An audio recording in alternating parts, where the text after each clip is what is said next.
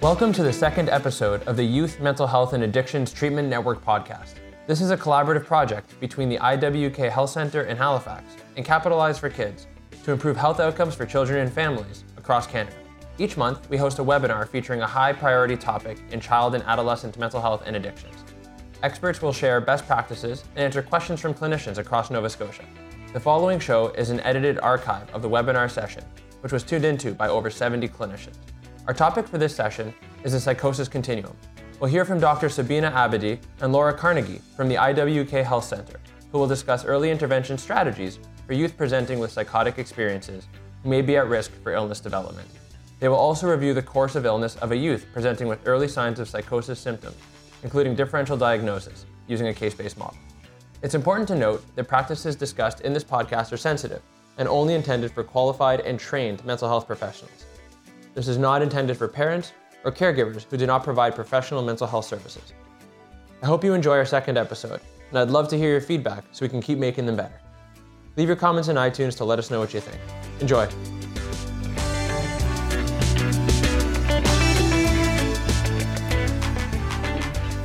My name is Sabina Abedi, and um, I wanted to welcome everyone to the webinar. Uh, Laura and I are very pleased to have been invited by Capitalize for Kids to present on this topic of psychosis in youth, and also very pleased that there has been an expressed interest in this topic because it's certainly a passion of ours. Uh, so much so that sometimes we're forced to rein it in when we talk about this uh, topic. So I think I should just dive right in um, into our objectives. So what we hope to do today in um, uh, for the short time that we're together is to use the, a case-based model uh, to review the course of illness of a youth presenting with early signs of uh, psychosis and with a focus on the need to include a differential diagnosis. We'll talk a bit about early intervention strategies for youth who present with psychotic experiences who may be at risk for further illness development. And we'll hopefully, maybe in the question and answer period as well, emphasize the importance of implementing a model of stage specific treatment for youth at risk for psychosis. I think when we talk or when we use the word psychosis, it's important to take a step back, to take a pause. Because the word psychosis is one, I mean, I think we can all agree, for those of us who work in mental health, it's one that truly has been stomped on, right? It's been thrown against the wall.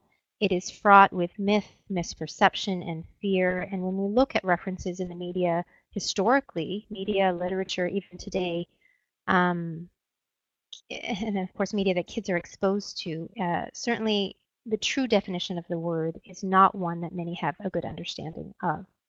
And so, what we thought uh, for, for today is to um, begin the conversation about psychosis by hearing it directly from someone who has had firsthand experience. And so what I'd like to do is to show a video. Pretty much the thoughts I thought here were people ridiculing me. It was like I was in a room full of people, but there would be nobody there.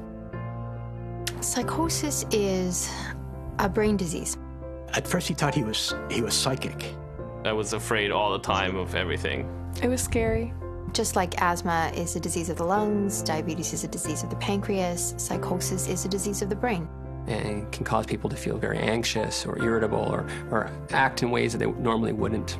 It started off with withdrawing. I always felt scared and followed and thought I was going to be put in jail or sent to Guantanamo Bay. Then I started hearing voices. And sometimes they were men's and sometimes they were women's voices. Sometimes they would yell and sometimes they would whisper. Psychosis can cause you to believe things that for others really absolutely don't make sense, but for the person with psychosis feels absolutely real. So it just seems like other people aren't on their wavelength, can't understand what's going on. And uh, someone that's suffering from psychosis, their friends and family often feel the same way too. I didn't know how to cope with the thoughts that I was having. I didn't understand the emotions that I was feeling. We worried about, you know, whether she would be able to work, have a family, you know, do all the normal, typical things young adults grow up to do. Uh, it's an illness that's treatable. So it's really important that we identify it early and get people help early. A young person can go to a friend, you know, go to a teacher, go to their family physician, talk about what they're experiencing, and, that, and that's probably the best and easiest way to sort of start that process of getting to the help that they might need. You are not alone, that it is not your fault, and that seeking treatment is only going to make it better, uh, and seeking treatment early is your best chance to um, recover and recover well. There is help. This will get better eventually. I just like to say to the people with mental illness, I, I think they should be proud of their struggle and what they've been through. I remember before might have seen someone that had mental illness and sort of and walk away sort of thing. Not now. So I think definitely what's important to remember is that the experience of psychosis is a function of a medical condition or medical disease, so to speak, of the brain. And it's a medical condition that affects, gosh, more than 8% of Canadians at any point in time. And in youth, it's mostly males with an average age of about 17, so they're quite young. And psychosis leads to a serious disturbance in an individual's reality testing, without a doubt, and it makes it hard for them. We often use the term uh, causes their mind to play tricks on them making it hard for them to distinguish what's real from what's unreal. And that includes their experiences, their thoughts, and their perception of the world around them. So understandably, their their ability to think, perceive, and act reasonably sometimes can be quite impaired. The difficulty is that psychosis, depending on the etiology or the cause of the symptoms or the experiences, can present very differently um, in, in youth, particularly um, based on, on what they're experiencing. So to help understand this, I'm going to turn it over to Laura, who's going to talk a bit about a case. So we have a 15-year-old male that presents new to our clinic with mom. Mom is extremely distressed due to concerns for her son. Uh, she recently had a recent move to Halifax due to a family member being ill grade 10 student at a new school with difficulty making friends. Per history, this youth is quite shy, anxious, always worrying that others are judging him. There's been a recent change in his mood and behavior where he's become actually more irritable, on edge, presenting with angry outbursts that seem unprovoked. He's refusing to attend school and has begun isolating from family. He's often seeking reassurance from family about specifically his appearance. Mom feels this is in relation uh, to his uh, recent cannabis use. So at this point, I would encourage you folks to start to think a little bit about diagnosis. Um, sometimes as clinicians, we may actually start to question the early onset of a primary psychotic disorder due to the recent change in, in Jason's behavior and decline in functioning, along with his multiple risk factors and recent stressors. So it's important for us today to really clarify what is psychosis, which Sabina can now do. And so interestingly, Jason's case presents uh, de- presents with details that are very familiar to, to us, um, certainly here, um, and similar details that we see in our referrals. Um, the first step in all cases is determining a clarification of symptoms and not necessarily focusing on diagnosis. We try to emphasize distress, impairment um, caused by the symptoms, remembering that psychosis can arise from many causes. So there are a lot of different neuropsychiatric illnesses that can present with symptoms of psychosis and also many medical illnesses certainly that can present with psychosis as the primary symptom.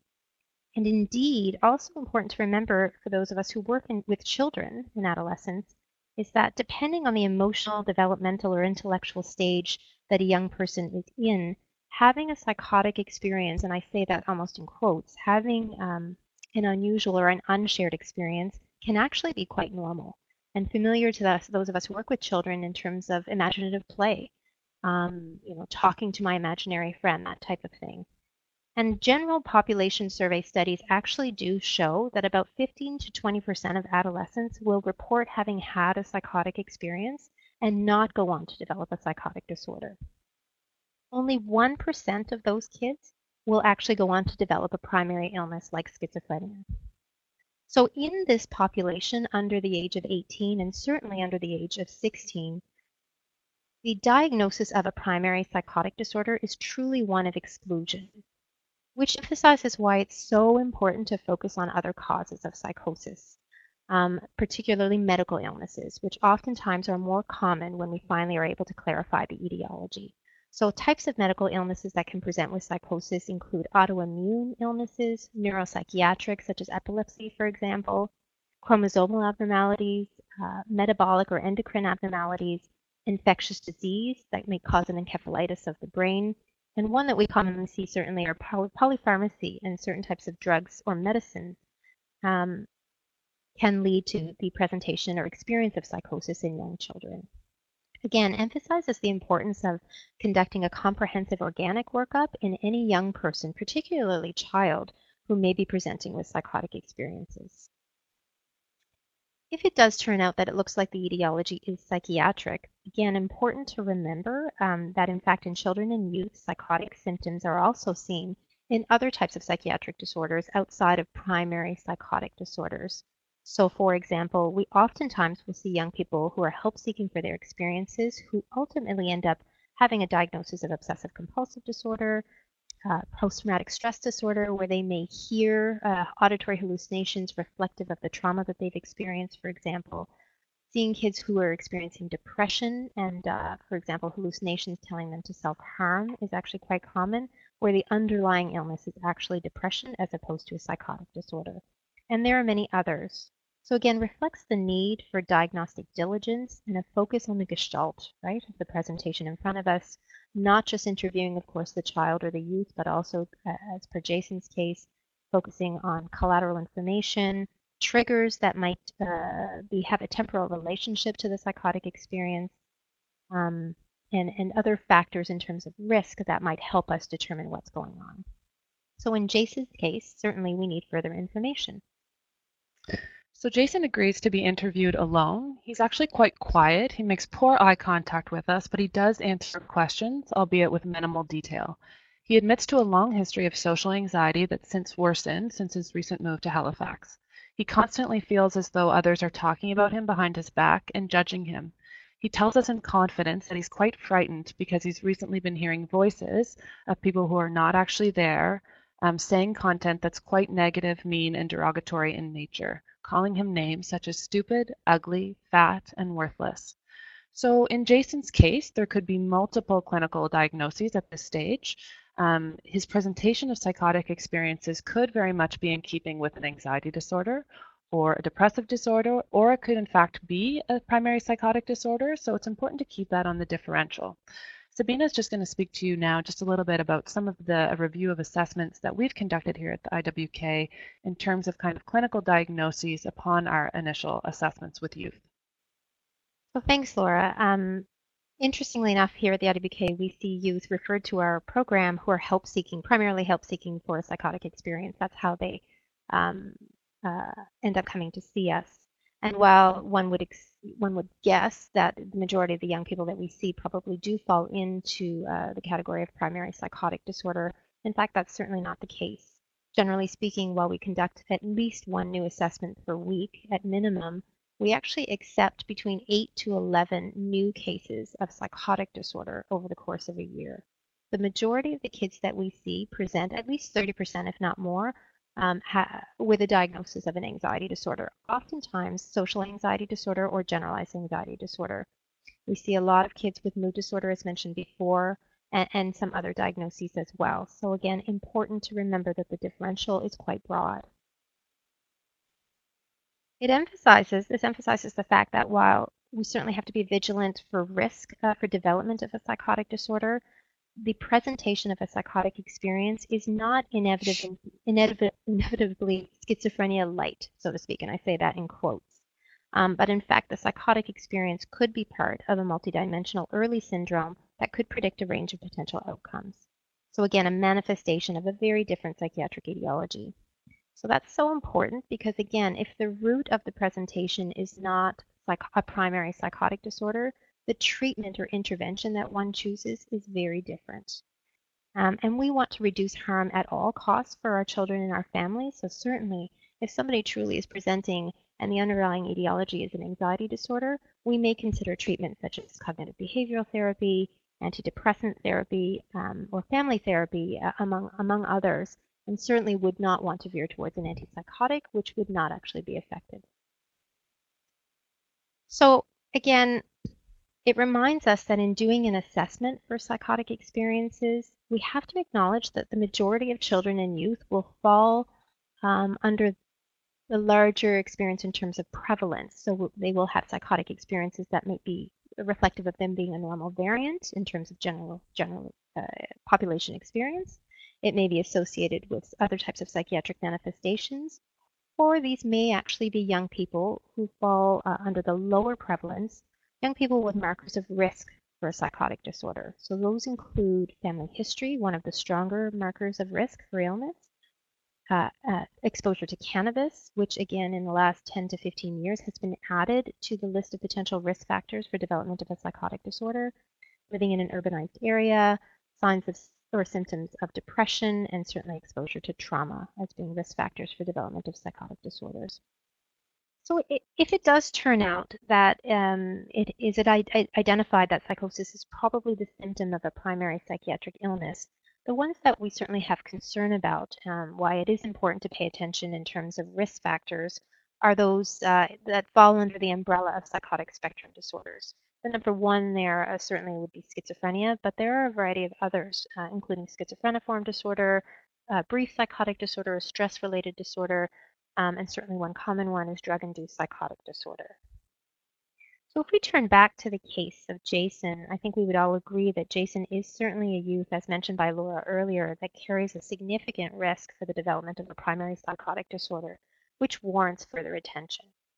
So, with further discussion, Jason actually admits that it's become quite hard for him to ignore the voices. He's having difficulty believing that the voices are not real. He feels others are plotting against him monitoring him over social media as well as from outside of his home. He feels as though he can hear voices through the vents in his bedroom, and he uses cannabis because initially this helps to relax him and cope with these symptoms. However, he does reluctantly admit that after a few hours of cannabis use, his paranoid in fact increases. Um, we also found out from collateral information that his grandmother was admitted to hospital due to a relapse of schizophrenia. She too actually became ill in her adolescent years. So given Jason's paranoid ideation, auditory hallucinations, and positive family history, collateral info from mom as well allows us to confirm a diagnosis of early onset schizophrenia in Jason. So with that, we begin the process of treatment for this psychotic disorder.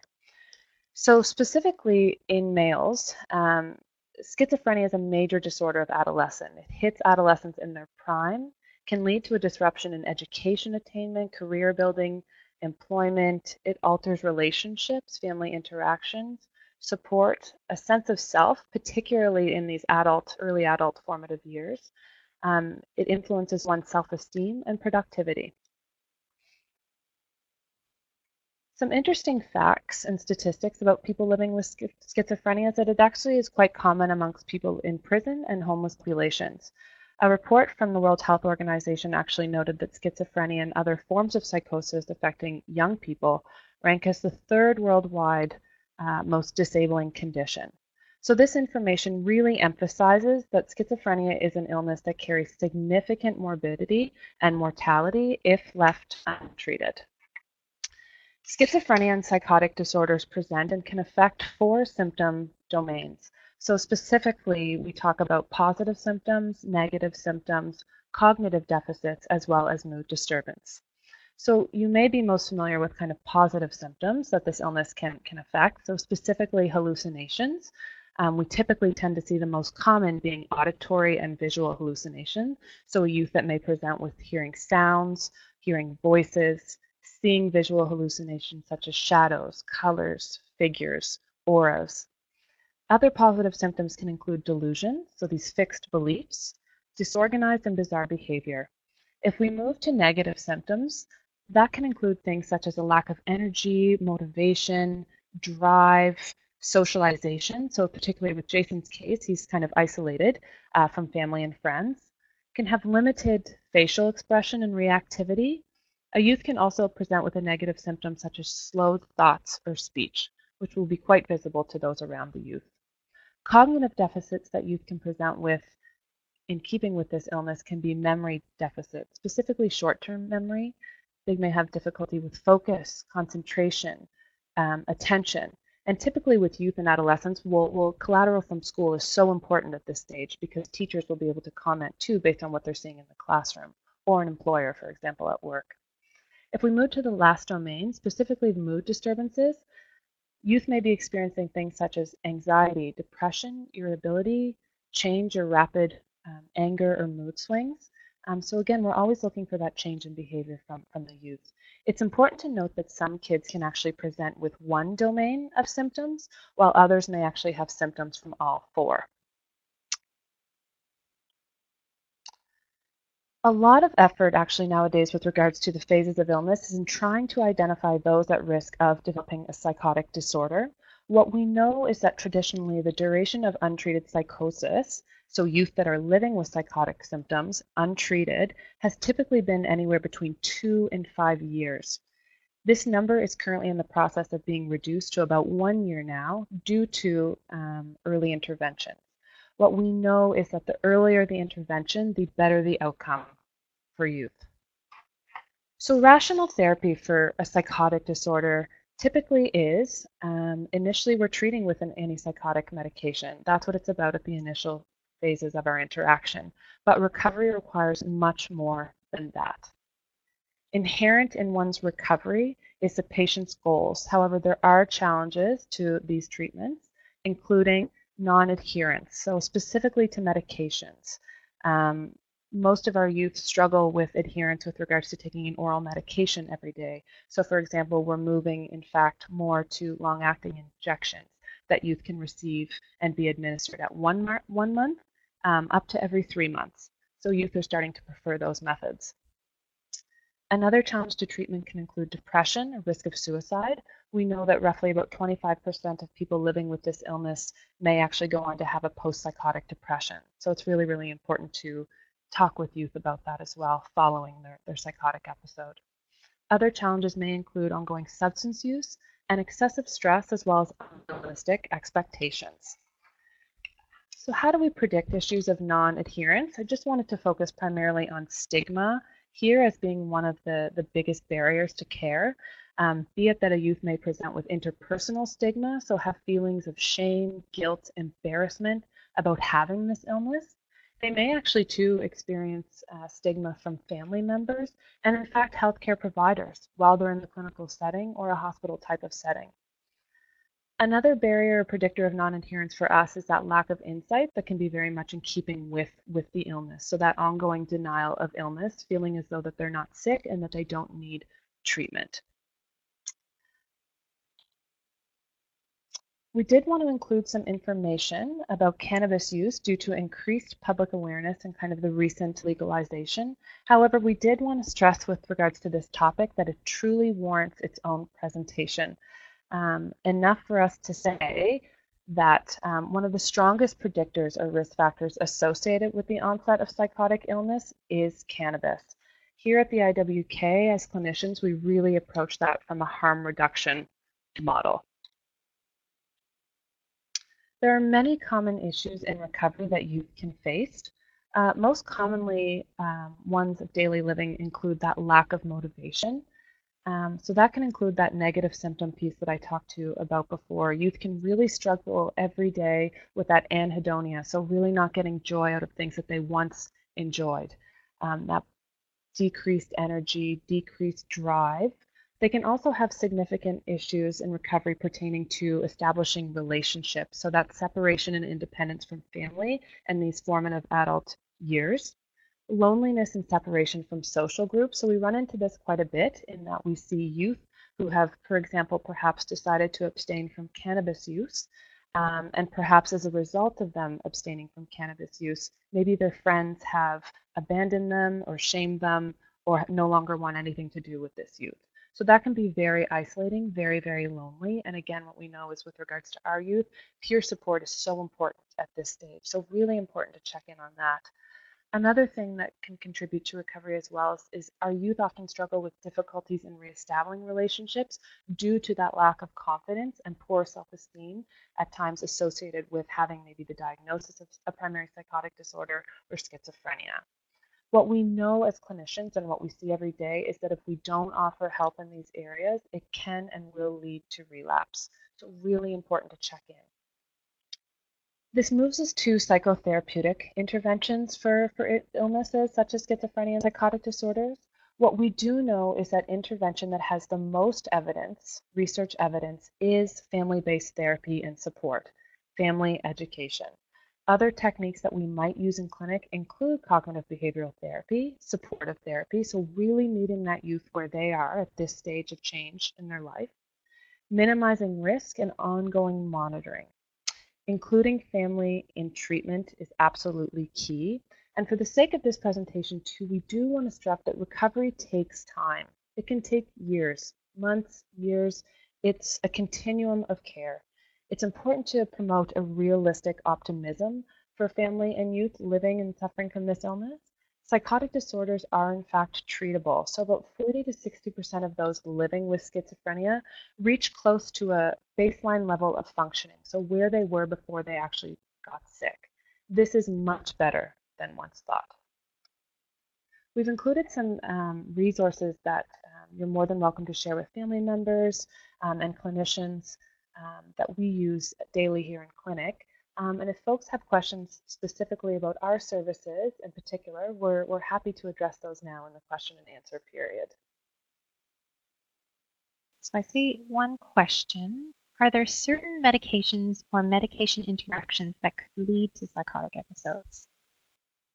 Voice. So while we're sorting out how to turn the volume up, I'll try to speak a bit louder. Um, in answer to this question, in fact, I don't have a very specific uh, answer. There are multiple different types of medications, and particularly with a developing brain in children and youth, um, they're oftentimes much more vulnerable to medication interactions um, or interactions with substances. So uh, it really depends on the children. Uh, particular medicines that carry risk for development of psychosis, mostly because they interfere with the dopamine system, include stimulants.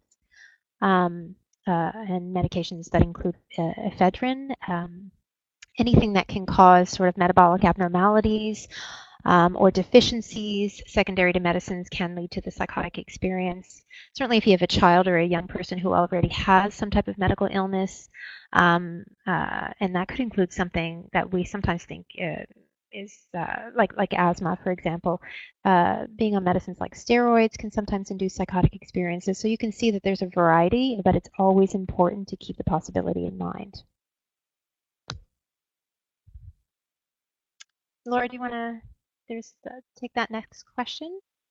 Sure. So, yeah, the next question would be so, kind of who sees adolescent clients for ongoing family work and support if they're outside of the HRM and the IWK catchment? So, that's a great question um, in the sense that we actually are affiliated with the Nova Scotia Early Psychosis Program on the adult side, um, who work with individuals living with psychotic disorder and schizophrenia from the ages of 19 to, to 35 on that team um, and through that team we work quite collaboratively collaboratively because we have a family support worker actually who actually runs kind of family programs and education sessions for family members uh, once they've been accepted into that program. Um, through her as well, we actually go out into communities and around um, the province doing um, family work and support, as well as kind of trained clinicians um, kind of on our a network that I think Sabina may uh, speak to a little bit better than I can. Yep. Uh, trained clinicians about in the psychotic ne- psychosis network that actually can facilitate that type of family work and care as well. And, just to add to that, and I think it might address uh, one of the other questions in terms of are there other early psychosis programs in the province and do we work with them? So Laura mentioned um, we do have an early, we're fortunate enough to have an early psychosis intervention network in Nova Scotia. Um, and members of the network actually are representative of uh, each of the zones in the province, and there are nodes within each zone that um, where, where, where we have a connection with clinicians who have expressed interest in this area, particularly with respect to not just child and adolescent, but also uh, adult population. Um, and we communicate collectively, um, all of us in the network, in terms of uh, whether it be around case review, um, guidelines, uh, standards of care, and the hope is uh, over time um, that we'll be able to share not just uh, information, but also data, research, uh, education, all in the interest of capacity building. And that actually, Sabina, too, speaks to one of the questions about are there other programs in the province. So with regards to that network as well, we have clinicians that are down in the valley, in the South Shore, um, Antigonish. Um, that said, there's also early psychosis programs um, in, in around kind of Atlantic Canada, so quite a few actually in New Brunswick. Um, we have some in Montreal and then actually further out west um, as well. So we're starting to grow slowly Good point. Um, I'm just looking at that next question. Could sudden withdrawal from polysubstance abuse trigger a long-standing psychotic episode? What time frame would you declare as long-standing? That's a great question. Um, there's certainly more evidence around um, substances, specifically cannabis, as opposed to any other substance in cannabis intoxication, cannabis use, not just intoxication, as being a potential trigger of an underlying genetic vulnerability. So, having a family history, genetic vulnerability for developing a psychotic disorder. Um, withdrawal from certain substance, substances can certainly trigger a psychotic episode, but that doesn't necessarily lend itself to ongoing or prolonged psychotic disorder. It really just depends on the individual. We have seen cases, um, without a doubt, of withdrawal from cannabis, for example, leading to psychotic experiences. Most of the time, those experiences do resolve, um, but again, you know, it's it's so hard to determine 100% causality with respect to substance uses because there's so many other confounding factors. But without a doubt, withdrawal can be a trigger and a stressor. Next question is what assessment tools are used to diagnose psychosis? And at what age would you start to do testing? That's a great question as well. And maybe Laura and I can sort of tag team that a little bit. Um, there, there are no specific uh, tools, so to speak, or um, scales that we use uh, necessarily in the clinic to determine uh, whether or not somebody meets the criteria for a psychotic disorder. It's very much a clinical diagnosis, without a doubt. Um, there have been developed tools to try and identify those who may have markers of clinical risk of developing psychosis, so those who may be um, at ultra clinical risk for developing a psychotic disorder. Um, and, and, there are questions related uh, in those screeners that we may use in our clinical interview. Um, and certainly there are there are screen um, scales that are used in children and adolescents, such as the SCID or the Kiddie SADS, that include psychotic symptoms as part of the uh, interview panel. Um, and, and certainly, I, I, would say folks should be encouraged to consider using those screens as an augment or in conjunction with a comprehensive psychiatric interview when attempting to identify if somebody has a psychotic disorder. So, with respect to age, um, I, I don't know that it's that we would recommend or folks would recommend starting that type of testing at any particular age, but rather uh, initiating an assessment uh, based on the clinical presentation. So if somebody is help seeking for a psychotic experience, as mentioned earlier, um, certainly uh, due to the fact that they're distressed, that they're impaired by their symptoms, that the symptoms have had sufficient duration, we would want to initiate a comprehensive uh, assessment.